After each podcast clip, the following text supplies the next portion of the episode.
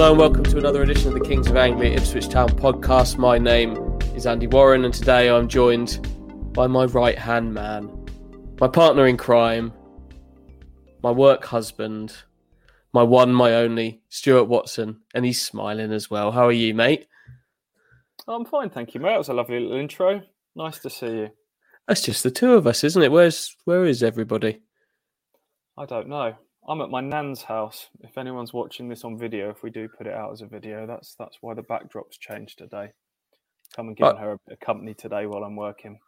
Oh, does she fancy it? Is she has she got any strong opinions on League One football on or anything like that? Has she got got anything to bring to the party? I don't think there's anything she'll want to add to this. She's having a little doze in the front room at the moment, so I won't disturb her. But she does follow our work, mainly, I think, just out of uh, out of sympathy for me. she would be in the no other business category, would she? If we uh, from from the very off on on all of this. Um, and to be fair, a little doze um, sounds great, doesn't it? In in in reality, um, you could easily get that little doze in during Ipswich Town games at the moment. We're we're not here to completely dissect another nil nil draw, the latest coming against AFC Wimbledon at the weekend. But it, it would be remiss of us if we didn't if we didn't note it. Um, where do we start with that then, Stu? Should we talk about 10 hours without a goal, what that means, find a deeper meaning in all of that? Um, just need the season to be done, don't we? Uh, yeah, I haven't really got a huge amount to add to to what we've already discussed. Um, they're done. The players are done. They know they're done. The manager knows they're done. The manager doesn't like them. They don't like the manager. Um, we've been saying it for a long time now. For for these last few games are doing nobody any any favors at all. Um, just needs to be over now. We just need to limp limp over the line and wait for this uh, exciting summer of change to come. Mm, stick a stick a fork in Ipswich Town. They're done because midweek results. They're actually they're in twelfth now. Um, seven points from the playoffs. Ipswich have three to play. Uh, some of the other teams have two. Not mathematically done, but um, it's pretty much done, isn't it? And it has been done. Has been done for a little while. Three games for Ipswich, Swindon, Shrewsbury, Fleetwood feel a bit dead rubbery, don't they? Um, but all around them, things that things are heating up a little bit. Hull are up. They're they're gone from League One. Peterborough last night looked like they'd got their job done, but didn't. Um, so they, they have to go again at the weekend to get theirs. The playoffs beneath them. Sunderland have kind of having a bit of a mini meltdown. Wycombe are down from the championship, so we'll be seeing them again next year. Sheffield Wednesday nearly nearly done as well. They'll be joining them almost certainly. Then it's a little scrap between Derby and Rotherham for the final place. And uh, in League Two, I think it was last night, Cheltenham Cheltenham are up, which um, is a great achievement for them. Have you, you ever been to Cheltenham? That's not a, not a place I've ever been to to watch football. It's the first ever game of professional football I covered was at, at Cheltenham, so I'll always uh, have a little soft spot for for a trip there. It was a Colchester game. Anthony Wordsworth, a very young Anthony Wordsworth, scored I think a brace in, in that game. He obviously went on to, to play very briefly for, for Ipswich. So yes, I have done that one. Mm, We could remiss, uh, reminisce heavily about that when that game comes around Mm. next season. But it's such a shame, isn't it, that from the position Ipswich were in, we're talking about all this stuff happening around them. They're just not. They're just not a factor. Not a factor in this at all, are they? How, without going too deep into it, it's um, it's pretty miserable, isn't it, to be at the business end of the season and, and once again have have no influence on on what's going on. Yeah. Uh, people will talk about Cook's record, and I guess we'll we'll probably go into the Paul Cook debate a, a little bit deeper once these next few few games are out the way. But two two wins in thirteen, people are starting to maybe look at him a little bit. Bottom line is he was brought in at the at the time he was to breathe life in, into a promotion push. But I don't think we should be rewriting history here and saying that they've gone massively backwards since he's arrived. I don't. Yeah they weren't great under Paul Lambert. Let's not forget how poor it was prior to Paul Cook's arrival and, and how few shots on goal they were having throughout the whole of this season, not just recently. Uh, going forward has, has been the issue. Clearly, create not only taking chances but creating chances. I think going right back to November time, I, I wrote about them looking like a bang average mid-table League One side, and, and that ultimately is where they're going to end up. So, um, strange old times. It must be an, a, a, very odd atmosphere at the club at the moment, with um, you know people, both players and off-field staff, all, all wondering what what lies ahead for their futures. So it's it's not going to make for a particularly good short-term picture. But um, once that sort of little painful transitional process is hopefully swift and quick and is all out the way, then then the fun starts and, and the rebuild happens. Mm.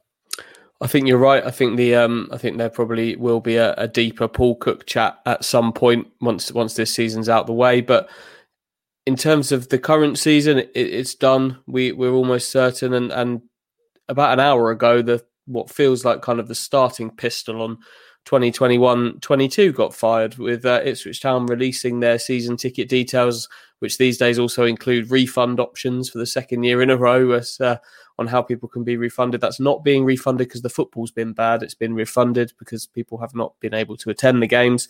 But um, they were out an hour ago. Stu, are you able to, to quickly kind of run us through for anyone who hasn't seen by the time they're looking for these, just what the what the headline figures are from uh, from those season ticket renewals? Yeah, I'll try my best. I've just just written this up for, for the web and the paper. Um, the refund option is essentially you get a full refund on your season ticket for this season, less the charge of ten pounds per game for your iFollow pass, which obviously ten times twenty three games is two hundred and thirty quid. So whatever you paid for your season ticket last year, you'll get that back minus two hundred and thirty pounds. Um, in terms of next season's season tickets, it's frozen. It's frozen whether you had one this season or from the season before. So, understandably, they, they kind of got why. I think they had 12,000 season tickets roughly for the first season in League One. 3,000 or so of those chose not to renew, understandably, with the, with the global pandemic. I'm surprised that it wasn't more, to be quite honest. So, um, anyone who had a season ticket either this season or the previous season will get uh, take take advantage of frozen season ticket prices, which um, these, this always splits people. There's always going to be some that, that want more, and you're not going to please everybody. Um, but I think, in the grand scheme of things, that's a, a pretty fair balance. Is is my first um, instinct on that. It's worth saying also that anyone that was un- had a season ticket holder under 19 this season gets a free one next year as well. So ultimately this is going to cost the club in the region of about a million pounds by the time they've paid out these refunds and given away some some junior tickets for this season, which is a, a chunk of money uh, mm. during mm. a, time where money has been tight. Mm.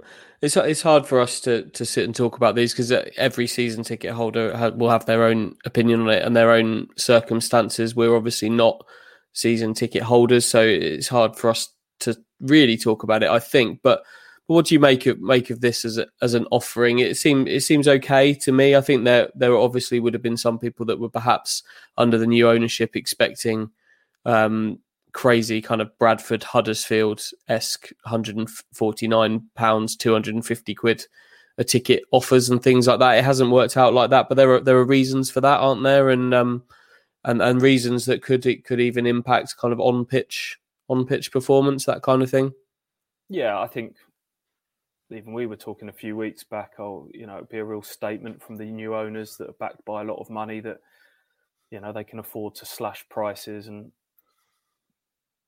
but income is is very important and uh, obviously the, the salary cap has been been scrapped but Ipswich will now slide back into their League One's version of financial fair play which is the salary cost management protocol nailed it um, nailed it thank you uh, and so in the first year after relegation from the championship, they were given um, a bit of breathing room, so they were allowed to spend 75% of annual turnover on wages in year one. Obviously, that that's gone now. So next season, you're into 60% of annual turnover on wages, and a big part of of income is obviously season tickets and gate receipts. So they can't afford to to completely give them away because it will it will impact on what Paul Cook can spend on wages um, uh, this summer. So it's a balancing act between rewarding fans, especially the loyal fans, 9,000 of whom who have had season tickets during a season where they can't use them. And I do get you're not going to please everyone. And if you're in a family of four that have all effectively been charged £10 each to watch the games on iFollow when you could have all been huddled around the same screen every week. You're not going to please everybody. And as you rightly say, it's very hard for us to talk about this because we're not season ticket holders ourselves. And I know everyone's been affected differently by COVID and money has been tight. But I think if I'd have had a season ticket this year, I'd have probably bought one on the understanding that we were living in a stri- slightly strange world and I wasn't going to be getting full value for it. And so people had that choice. They could have cancelled them along along the way this season. Overall, I think it's a, it's a decent balance that they've they've struck. Mm. I think the most the most eye catching part of it for me was the accompanying three and a half minute video that they put out with it, which is all, everything you want. It's got dramatic music, it's got quotes going over the top, it's got videos of fans celebrating, passionate fans in the crowd. This season's going to be a game changer. They call it, obviously, in a nod to the new the new owners. That that that got me going a little bit and just reminded me that hopefully, hopefully, we're not too many months away from having proper crowds in proper football stadiums for for proper football matches again. That that day can't come soon enough, can it? No, we, have had the, a new era. This one is called the next chapter.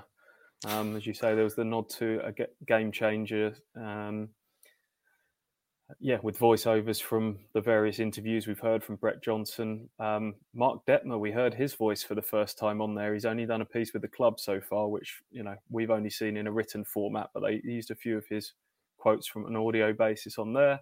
Um, Berke Bakay, Paul Cook. So yeah, I had a few few goosebumps um, watching that, and certainly whets the appetite for the season ahead. So, done a good job on that, obviously. But um, we've said that before, haven't we? Sat there in the summer thinking next year's the next year's going to be the one. That's football for you. You hit the reset button, no matter how bad it is.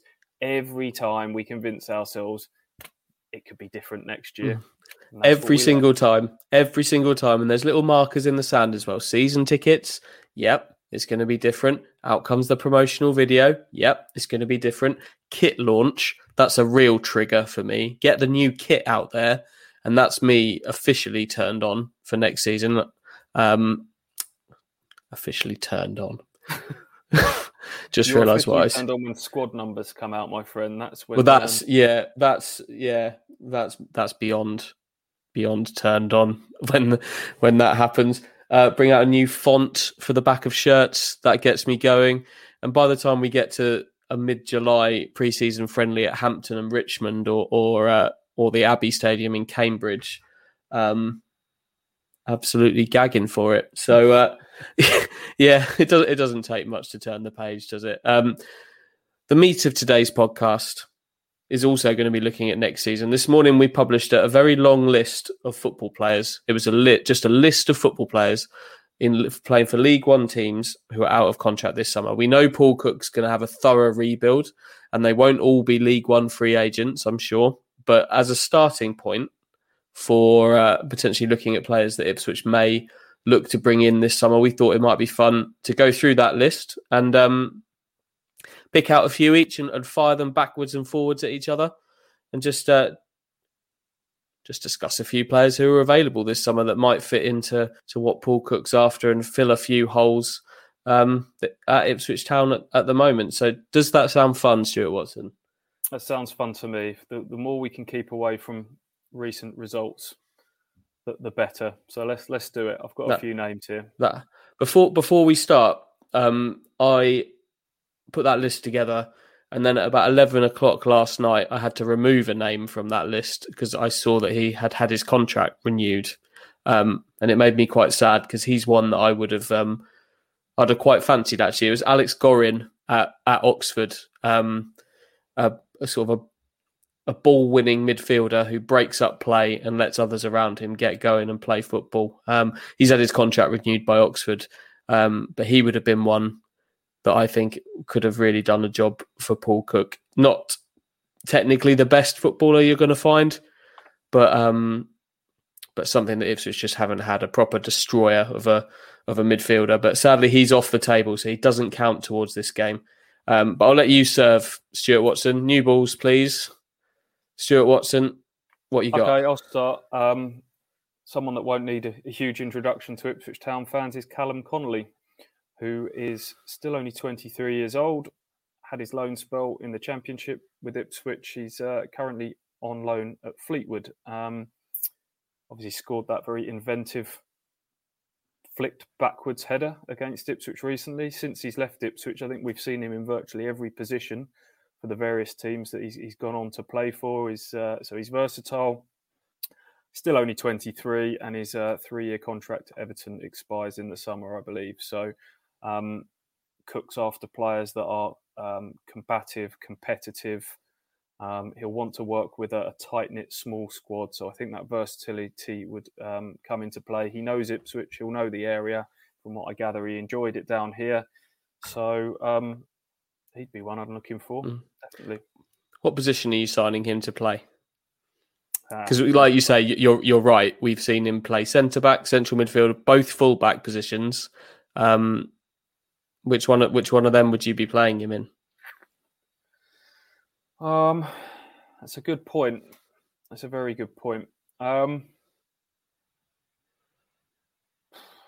possibly at centre half. Possibly at centre half, but he could easily play one of those two sitting midfield positions. Um, yeah, either of those, to be quite honest. Well, that's where that's where we, we saw him with Fleetwood, wasn't it? Recently, um, playing it playing at centre half. He, he came to Ipswich as a right back, didn't he? And played about forty five minutes at right back, and, and ended up being one of their best players that season in central midfield. So he certainly um, certainly got the versatility versatility there. Has he played with Cook under Cook before? Yeah, I think he had a, uh, a brief spell at, at, Wigan. Didn't play a huge number of games during during that spell at Wigan, so he'll be one that Cook, Cook's aware of as well. I like it. Okay, uh, I'll, I'll, give you a tick on that one. Um, my first one's going to be a player that we've seen fairly recently um, against Ipswich, actually, well, really recently at the weekend, and then 10 days prior to that as well.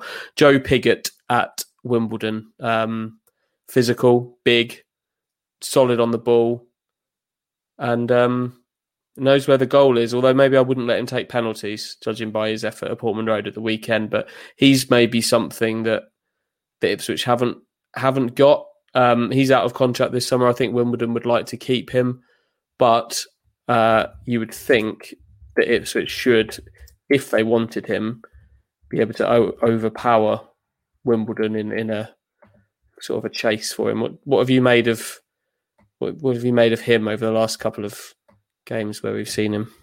Yeah, liked him. Stood out. Obviously, partnered uh, Palmer in a big man, big man partnership quite well in the first game. Um, led the line as a kind of a a lone striker very well in, in the game last weekend.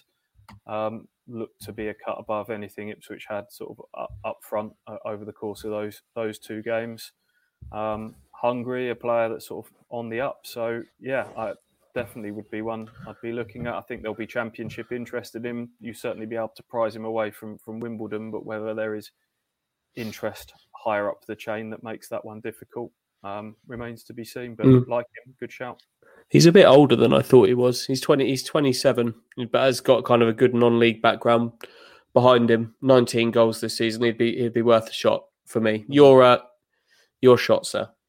Well, I'll go down the striker route then and give you an alternative to Pigott, and I've got Chuks Aneke written down here. Twenty seven, the same as Pigott. Charlton. Good age. Absolutely, yeah, great age.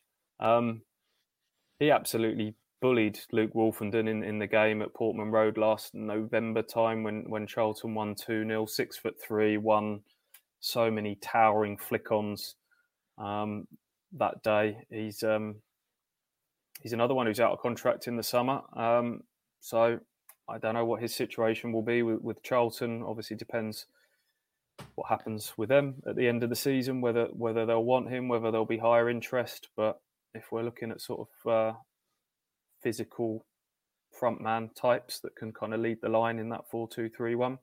He'd be one, be one on the list for me. I'd be happy. Is he ex ex Arsenal as a kid? I think he was, wasn't he? Yes. We've seen him. At, we've seen him before at MK Dons as well, haven't we? Yeah, he scored a lot of goals, didn't he, when they got promoted from from League Two? Yeah, I'd, I'd, I'd, there's some good names on this list. this isn't exclusively where Ipswich are going to be shopping or anything like that, I'm sure. But in terms of in terms of players being available, I think there are certainly certainly some they could pick up from here. I'm going to change position on the field a little bit and go back to another player that um, splits opinion. Um, has has worn an Ipswich shirt before uh, and is coming around to being a free agent again. And I've I've got Luke Garbutt on my on my list, who obviously was here last season, started like a train, tailed off, ultimately ended up at, at Blackpool. Not the move he thought he was going to get, but he's had a decent season there. Um, he's kind of come into goal scoring form at a time where Blackpool are, are surging. Um, they're likely to be in the playoffs, but I think he could be open to uh, to a move somewhere else if they don't make it to the championship. And I think while he's not quite Kane Vincent Young, he's not he's not necessarily the marauding fullback that Paul Cook wants.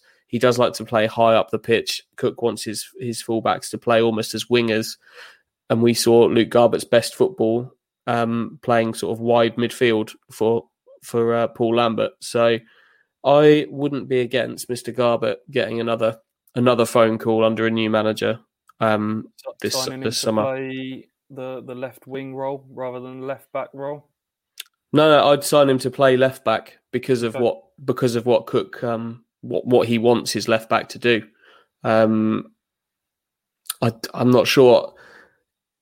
I'm not sure I like him as an sure out and out winger. Gwion Edwards on you don't want Gwion Edwards on set pieces though, Andy. Is it still in the air? Are those balls still flying? Um, we're all aware that they've been out for dinner in London this week. I'm sure. Um, many people saying that uh, Gwion was was there searching for the ball that um, that's still flying from corners and free kicks. I'd take I'd take Luke Garbutt over Gwion on, on corners and, and free kicks if I'm completely honest. But and I know this one won't be for everybody. Um, but what what would you what would you say to Luke Garbutt? Um, I'm never quite. Sh- I don't know because I, I, was kind of he tailed off towards the end of his, his time at Ipswich. Um, the set pieces start to dry up a, a, little bit. Sort of joking aside, I thought he was much better in that left wing position than left back. Defensively, he had a, a few moments, didn't he? There was one game where he tried to sort of play his way out of danger at the back. Um, um, yeah, uh, that would be a question mark for me, Luke Garbutt. Um, but I can see where you're coming from in terms of what Cook wants from from his fullbacks, and that that might suit his style of play a little bit more, kind of a, a forward thinking left back. I've got another left back for you if you want a, an alternative. Yes, please. I've got Connor Ogilvie written down from Gillingham.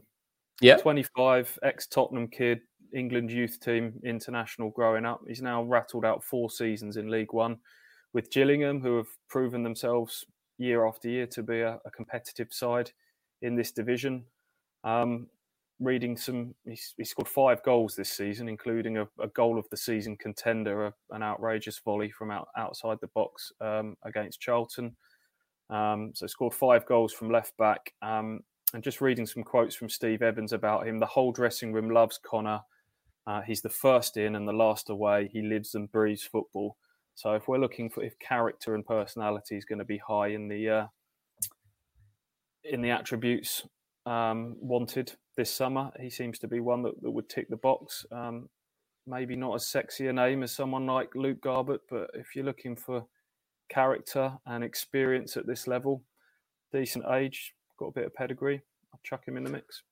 Am I am I right in saying Josh Harrop played on the right of midfield when Paul Cook took Ipswich to Gillingham a few weeks ago? And Ogilvie, he lit, he almost stopped Harrop from kicking the ball from the entire game. I think that as much as that's going to be on Josh Harrop as potentially on Ogilvie's defending, but um, he certainly played well in those in that game, didn't he? From from memory. Yeah, he did. Yeah, and he can play centre half as well. So there's another little versatility box there. Do you another left back? Do it. Yeah, left back special. Um, Josh Ruffels of Oxford United. Um, he's, I think he's 26, 27. Again, good age. They, they, these players are all in in a certain age bracket, aren't they, Stu? And we've cert, we've spoken before about lacking maybe players of of this particular age. Um, but here we are, 27 year old. He can get up and down, good on the ball.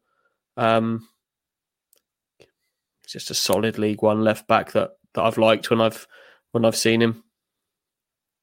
They need yeah. a left back, don't they? I think Ipswich were having a little look at him last summer. From what we've heard as well, was one that um, was on the long list that, that Paul Lambert had. Um, so yeah, yes, another good good shout for left back. Um, shall I shall I rattle on? Shall we carry on? Yep, keep going. What more have you got? Okay.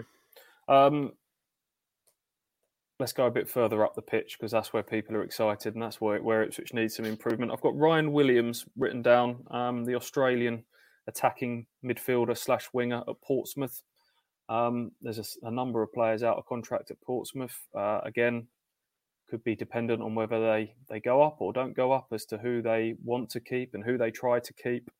Um, Ipswich fans might remember him playing very well in the game against Portsmouth recently. Danny Cowley, um, after the game, was talking about his stats, his fitness stats in, in training and across the games um, being incredible, incredible work rate and attitude were Danny Cowley's comments about him.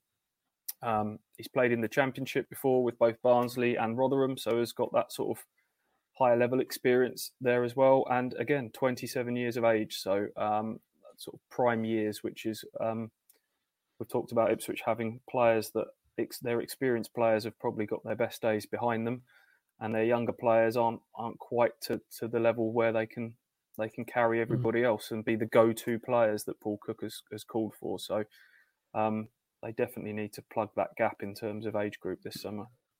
I don't know about you. I didn't go through this list looking for players of this age. I simply went through it, picked out some names that I've enjoyed watching, um, and, and gone with them. But they they are all they do all fall in the in the age bracket that we're talking about here, uh, pretty much. Which um which really does feel important actually of getting getting players that that are know the league, ready to go, and aren't too much of a project. Um, saying that, my next one maybe is a little bit of a project. He's probably the one on this list that's maybe that bit more raw, um, that bit that need a bit more work. Um, but we've seen him do the thing that he absolutely excels at this season. That's Scott Twine, the young lad at Swindon, who I'm sure you remember scored that absolute screamer at Portman Road in in January. Um, spent the first half of the season at Newport, did it a lot there, um, six or seven goals, most of them really good outside the box efforts there. He's out of contract this summer. Swindon would like to keep him but it doesn't look like they're going to. There's going to be offers from from probably the Championship and the top end of League One for him, especially now they've dropped into League Two. He, he's kind of a he's a forward, really can play off the strikers, can play a bit wide as well. Um, but he's he's that little bit younger. Um, I think he's is he twenty?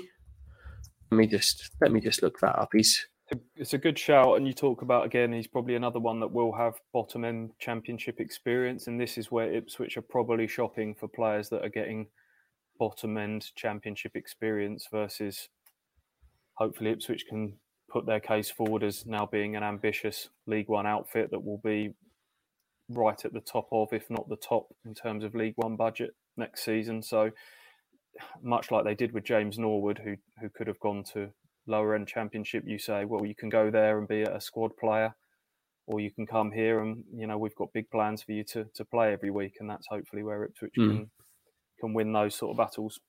You know what he re- he reminds me of? They've got slightly different attributes, but but can ultimately do the same thing for their team. Um, Paul Cook had had real success with Nick Powell at at Wigan, um, playing number ten. He could also play wide a little bit as well, but but creative someone creative, playing off the cuff a little bit um, in one of those attacking attacking roles. Um, I think he might be some someone that ticks a few of ticks a few of Paul Cook's boxes. But like you said, there's going to be there's going to be some competition there. Who's that?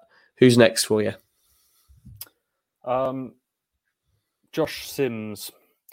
Um, he's at Southampton. His contract expires in the summer. He's been on loan at Doncaster this season, and he really caught my eye when Doncaster beat Ipswich 4 1.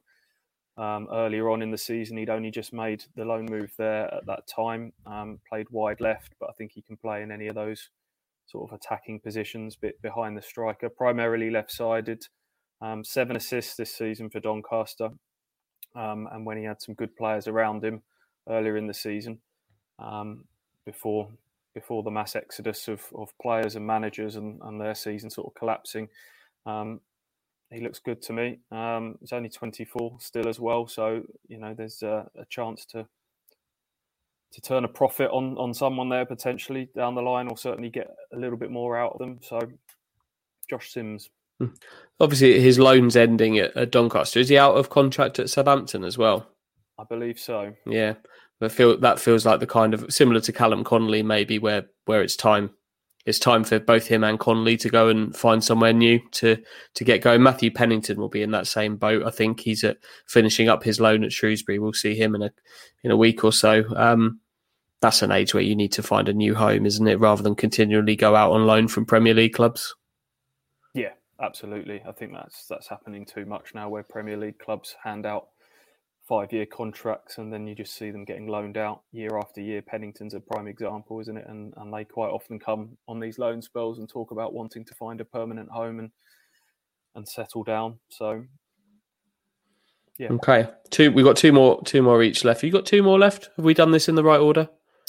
Uh, I have one left. I've done five. Oh yeah. Oh yeah, you served. You served, didn't you? Um, I've got two central midfielders left, and one of them is a player who um, very much could be on Paul Cook's uh, shopping list this summer. It's it's one of his former players at at Wigan. Um, I think there's every chance that this man does indeed end up at Ipswich Town, and that's that's Lee Evans, 26, good age, uh, central midfielder, Welshman. Um, does all the things that Paul Cook wants. I, I, think we've we can gather enough now from hearing Cook shout from the touchline um, just how much he wants from those those two central midfielders in front of the back four and behind the attacking three, and clearly clearly having played that system for Cook for a few years, Evans is going to know exactly exactly what's required of him there. So um, he's probably the one out of my list that I'd be most confident about genuinely happening, um, almost to the point of raising a little eyebrow if it if it maybe didn't. So uh, yeah, we'll see. Yeah, I steered clear of going down the sort of ex Wigan route. Um, Gavin Massey would certainly be another one that um, that is out of contract at Wigan that can play in either of those those wide roles um, that Cook worked with at Wigan before. So don't be surprised to see his name linked. But I didn't go with him. I've gone down a, a holding midfielder route because we know Paul Cook's going to want to play 4 2 3 1. We know he's going to want two of these sitting midfielders. Um, and one of the people that caught my eye has been George Dobson who um, quietly but effectively went about his business for, for Wimbledon. He's on loan from Sunderland. Um, so he doesn't look necessarily like there's a future for him at, at, Sunderland. He's out of contract in the summer. He's only 23 years old still. Just having a look at some of his stats, he averages three tackles per game, which is right up there in terms of League One stats. Two interceptions per game, again, right up there in terms of uh, the stats for League One. Um, he's just uh, probably, you know, just intercepts, breaks up play, and then has got an eye for a forward pass. And I think he might be one that um, could fit into the Cook system quite well. Yeah, my last my last one's a, a Sunderland player as well, who um, whether or not this can happen or not, I don't know because you'd think that Sunderland would want to keep him, but he's on the free agent list, so I thought I, I had to pick him. He's someone I've always liked the look of. I love his name, uh, Max Power who he's just got he's just a bit dynamic in the middle of midfield, got energy. Again, good age, 27. Um, the, he's probably the least attainable on my on my list of six that I've got there. I'd have thought, but um, I wanted to chuck him in for for various reasons because I think that that engine room, as well as the attacking, the wide attacking areas, are going to be really really important to what Cook does this summer. So I'm going to put Max Power on as my as my final my final nomination. And again, worked with with Cook at Wigan. He did, didn't he? Yeah, yeah. Until he he left before Cook left, though, didn't he? He went went off to Sunderland, but um, yeah, we'll see. We'll see. That that's the League One free agent list. What do you? What kind of market do you think Ipswich Town are shopping in this summer, Stu? It's uh, it's hard to get a real gauge on this, maybe until we see see a deal getting done, or or maybe get a chance to speak to Mark Ashton. Um, once he's in the door and, and working as, as chief exec. But it's hard to it's hard to really judge exactly the market that that Ipswich Town are shopping in post post um, post takeover. Yeah, I don't think it's going to be. I don't think people should be suddenly thinking they're shopping. I've seen a few people when you put that list out, sort of going, "Well, hang on a minute, aren't we? Aren't our sites higher than this? We're shopping in Harrods now, loads of money." And the reality is you've still you're still a League One club that's just finished mid-table, and there is a project to sell here, and there is salary constraints in place, etc., etc. So I think it will be there will still be a lot of frees and loans, and you can still get quality players within that market. That doesn't mean that you're being restricted to the bargain bin. Um, the free agent market was very, very crowded last summer because of COVID. I think it will be again because of COVID. I mean, there's so many players in that list that, that didn't even make sort of the cut of the six there. I've got Dion Charles, who's scored 20 goals for Accrington up front this season. Solomon Otabor the Wigan winger who, who impressed against Ipswich. There is there is so many on that list. So I think you know there, there is some quality to be picked up from that free agent market. Um, I'm sure then players that have been released from from championship clubs will will come into it, and maybe we'll we'll look at that list further down the line as well. And just good quality loans, you know, hopefully being getting the the, the top quality loans for for this division. Um, as well. And then who knows? Maybe maybe they'll they'll change their recruitment and, and look to the foreign market as well. And they, they you know the people that we've talked to associated with this takeover have kind of hinted that they might broaden the search a little bit more and and uh, and and look abroad. And they suddenly they're going to have a, a, whole host of new contacts um, available, new people behind the recruitment team. So maybe Ipswich, who have kind of relied on the British market for so long, might might just sort of dip their hmm. toe into the continental market as well. And one deal we're thoroughly expecting to get done is um, the acquisition of 43 year old centre forward Didier Drogba. Stu, um, that that's one that we're expecting to get done, isn't it? Following our following our chat with Mr. Berke Bakay last week, you're smiling. Is it not happening? He said response... it was. He said he said it was happening. So what? I think this was all said tongue in cheek, wasn't it, with our chat with with Berke and uh, also Brett Johnson on, on, appearing on another podcast. Yeah, we'll get Didier in, and they're having a bit of fun with it. Um, he's 43. He's not played football since 2018, apart from a few charity games here and there. Um, we had a bit of fun with that because obviously Berke knows him and was the man that persuaded him against the odds to go and finish his career over at Phoenix Rising. Some lovely little stories there about, you know, basically cold calling Didier Drogba, saying, Hi, I'm Berke Bakay. I'm kind of associated with Galatasaray. Can we sell the project to you? And they fly him out and they're showing him a dusty a dusty field with a, a, tumbleweed literally blowing across it, saying we're going to build a stadium here. And somehow they persuaded him to do it. Um, and he went there and he was a sensation. And really, that signing was what kind of sparked the rise of Phoenix, of Phoenix Rising, really, who'd been struggling up until that point. So, um, but he, he's not coming to Ipswich, Andy. No. Okay, we'll have to uh, we'll have to change what I had planned for the next bit of the podcast then, because I was going to talk about the attributes that he would bring to the team. But you've let me down. You've let me down there. But Berke Bakay, I'm sure a lot of people will have listened to this, uh, to that chat already. If you're listening to this, uh, but if you haven't, go back and, and give it a listen. Um, this is the first time we've done one of these since since that talk with Berke. Um, seems like a cracking guy, doesn't he? Yeah, really enjoyed that last last was it Thursday night that we um we had a, a Zoom chat with with Berke. Um, just had a big smile on our face throughout it all. You you would be uh, deeply deeply cynical, uh, of which I have become, and I think all fans have become over Ipswich. Not to not be kind of swept along with the sort of energy and enthusiasm that sort of radiated from from Berke. was um, his football fandom and his passion for football really really came across. I don't think you can fake that. You know, grew up in Turkey where football was everything. You know, if big Galatasaray fan was was essentially a sort of Galatasaray ultra, despite the fact that his uncle was uh, on the board there. He he sort of shunned the prawn sandwich seats and and got in with the uh, got in with the flares and jumped around and was you know didn't want to go to school after they'd lost a a derby match to Besiktas or Fenerbahce and um, yeah, I just thought he came across really well. What did what did you? I know you did as well.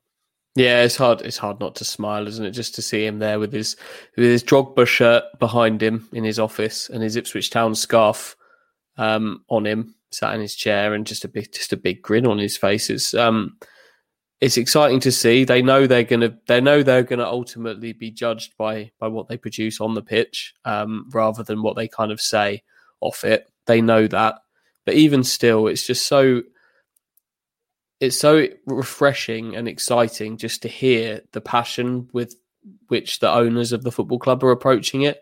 Um, it's not a toy. They know that as well. It's all they're they're competitive guys. They want to win. That's how they've been successful in Phoenix, not just treating it as a plaything. They've they want to put the best team they can on the field, and and that's what they're going to do here. Every, every time we took them down an alleyway, sort of talking about Portman Road and giving that a facelift or commercial opportunities for the club, it always came back to. Uh, yep, we want to do all of those things, but first and foremost, it's about putting a team on the pitch that can get Ipswich out of League One as soon as possible, and and that's that's abs, that's bang on bang on in my opinion, and um, hopefully, hopefully they're able to do it.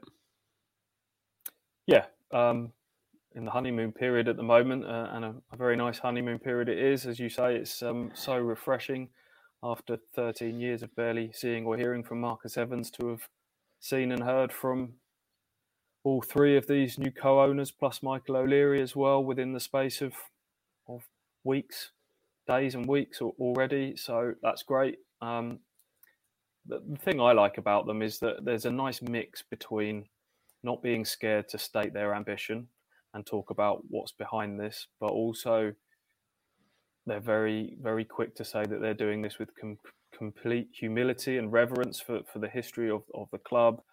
Um, they know that this is not for the faint hearted. They know this is a complete step up from essentially a starter club in America and a second tier club in America to to Ipswich Town.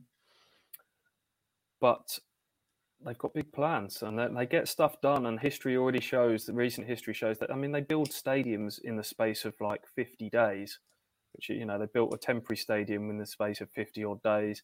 and they've not, you know, now they've built another stadium in time for this new. So I think these are people that once they get an idea, and that, that shone across with, with Berke that once he got, he kept talking about, I got, I get this idea in my head, and I won't let it go. And my friends tell me, uh, you know, you're a guy. Once you've decided something, you you know, you just won't go away unless unless somebody kills you. You know, and that, that that's the sort of determination that these guys have got. I mean, we've not heard from Mark Detmer yet, but he is a you know a real real estate global super player. You know, these are these are guys with serious resumes, um, and combined, that's what makes it exciting. This is not one one guy like Marcus Evans coming in. Their their collective power is you know they've got the serious money behind them with the pension fund, but what they're bringing to the party is is connections.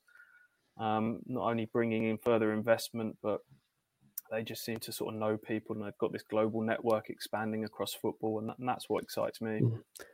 This is what happens when someone goes into Dragon's Den with one of their little uh, one of their inventions or a bottle of uh, Bakay hot sauce or something like that, and you get the power of Duncan Bannatyne and some of the other ones who I've forgotten. What are they called? Who Theo? Deborah Meaden.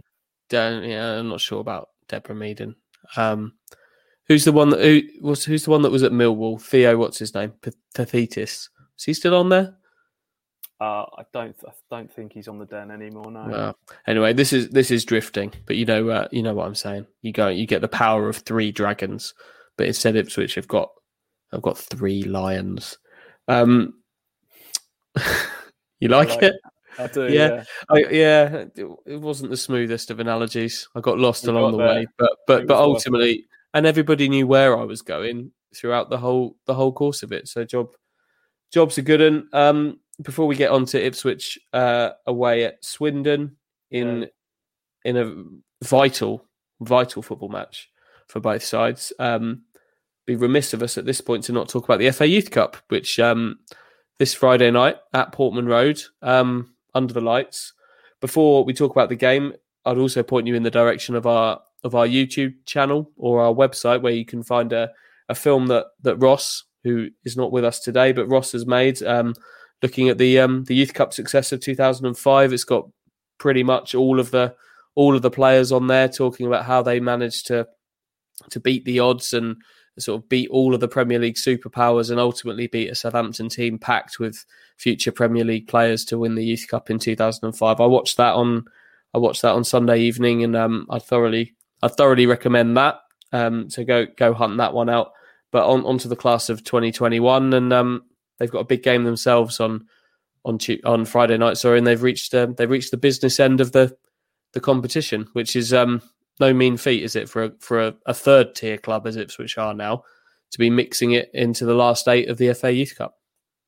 Yeah, I think when we're talking sort of academy levels, uh, they're a second tier club really in that respect because it's done on category one, two, three, four, and Ipswich are category two. So uh, they've had two upsets along the way. They've knocked Fulham, both Premier League and Category One out with a with an epic comeback win at Portman Road in one of the earlier rounds, and then they beat Middlesbrough one 0 away with a late goal in the last round, who are also a Category One side. So they've um, bloodied a couple of noses along the way, a couple of upsets, and they're now into the quarterfinals where. Um, through the luck of the draw, they face a fellow Category 2 side. Sheffield United are top end of the northern section of the division they play in. Ipswich are at the top end of their southern section, and um, this is going to be a big game. 5 p.m. kickoff at Portman Road, and uh, if they were to win this one, then you're in the last four and you're up against one of the big boys, and um, that would be exciting.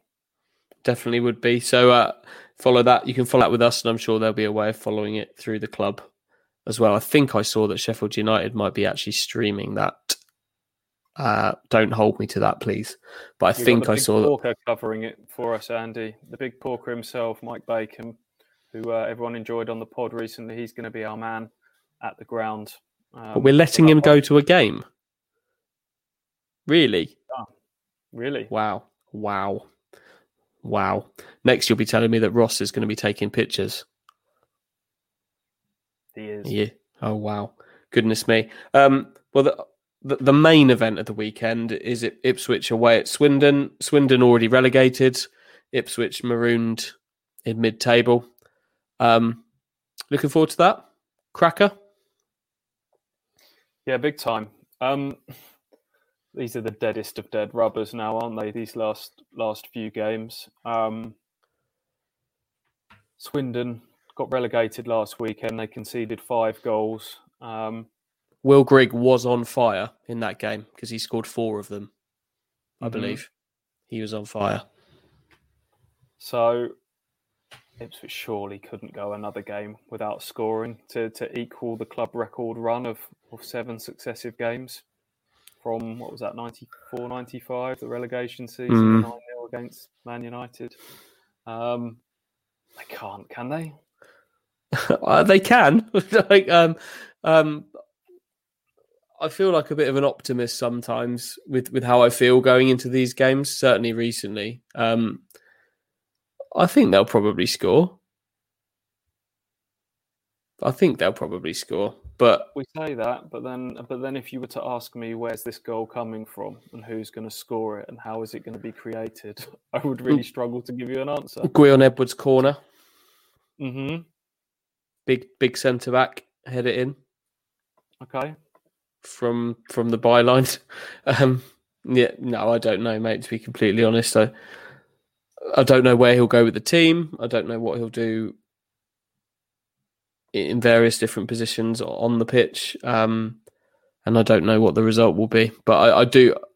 I'm going to stick my neck out here and say I do think they'll score a goal. It, it's becoming a bit comical, um, really. 10, 10 hours is just absolutely ridiculous. So I think they'll I think they'll do it at Swindon, but it doesn't doesn't really change an awful lot, does it? It's not not a triumphant achievement that we need to be celebrating. No, there's not. There's really not a lot to be said about the uh, the first. This is an Ipswich Town podcast, and we're desperately trying to avoid all mention mm. of last weekend's game and and any kind of semblance of a proper preview for this one because the season is dead, and it mm. has been for a long time. And we've been we've been playing this little silly charade where we've been, oh, they could still do it, and but deep down, I think there was a point where I nailed my colours to the mast a, li- little while back, maybe slightly earlier than some, but even going back a further way. I just I've never had any kind of sense that this this group has has got it in them to be to get promoted this season. Um, certainly, even if they'd have scraped into the the playoffs um, over two legs, that you just couldn't you wouldn't have seen them being able to out mm. outscore mm. a team. Um, but there you go. It's um, mm it's new new era soon. I'm just as we keep saying, I'm thankful that the the, the takeover has happened, and that is because if that hadn't have happened, then uh, we'd be this would this these would be very depressive chats. But we're able to inject a bit of light into them because uh, changes are coming. Mm.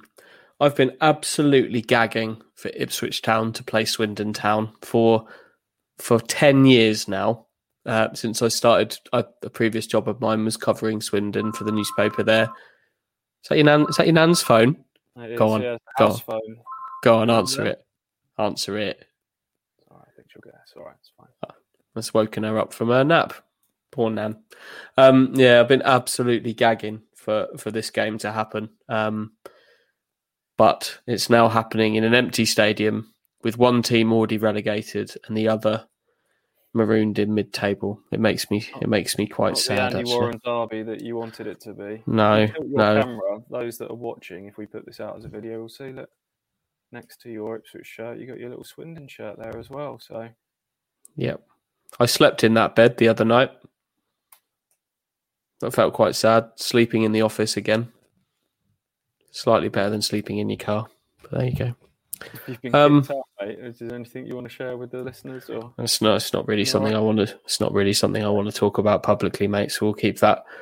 We'll keep that. Um, we'll keep that to ourselves for a little bit. Um, before before we go, has your nan got anything to add? Do you want to just any other business? I uh, know she's on the phone, so I won't disturb her. Okay. No Have you got any? No other business from me either. So all we'll do now is do a bum- bungling outro from me, which I'm always appalling at. Um, which essentially I'm going to ask you to listen to the podcast, now watch the podcast, subscribe to the podcast, and review the podcast, and then also come back and listen to the next podcast. That's those are my requests to you, and uh, we'll be back. Um, we'll be back next week to maybe even talk about an Ipswich Town goal. Um, but until then, uh, wish you a good weekend. We'll see you soon.